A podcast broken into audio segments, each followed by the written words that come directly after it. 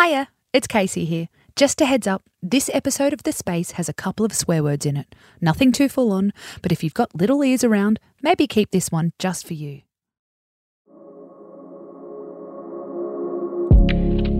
Welcome back to another episode of The Space, a mindfulness podcast that's not like the others. Every Friday, our theme is We Made It, exploring mindfulness tips to celebrate and forgive. Let's face it, we don't always act our best. Some weeks we're impatient, some weeks we're raging, some weeks we snap at our parents, our friends, or our kids.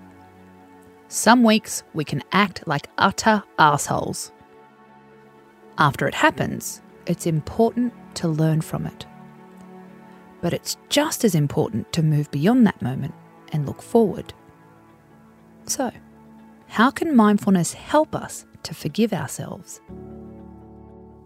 The secret is in the balance to self kindness and self judgment. This, according to mindfulness expert Kate James, the author of the book Change Your Thinking to Change Your Life. Instead of criticising yourself or trying to force away your feelings of anger and impatience, remind yourself that it's human to be imperfect, says Kate. We all make errors, mistakes, and misjudgments. We all fuck up we can all regret our actions. The message you should tell yourself is I made a mistake. It's not I am a mistake. There's a difference between learning and beating yourself up afterwards. In her book, Kate shares a simple tip touch yourself to soothe yourself.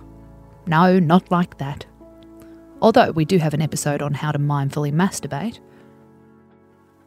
Place one hand or both hands on your chest over your heart. Feel the warmth and the pressure of your own palms. You can also make small circular movements with your hands. Continue this for 10 seconds or as long as you need to.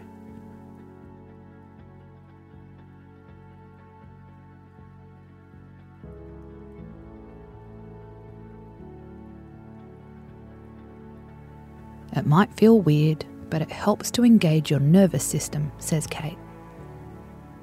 The soothing touch brings down your body's stress response. Now you can think more clearly the goal is to become emotionally self sufficient. Instead of lashing out, learn to soothe yourself earlier. Next time you feel anxious, place your hands on your chest. Feel their warmth. Move them in a circular motion. Soothe yourself before you act like an asshole. Then you'll have nothing to forgive. I'm Casey Donovan, and this is The Space.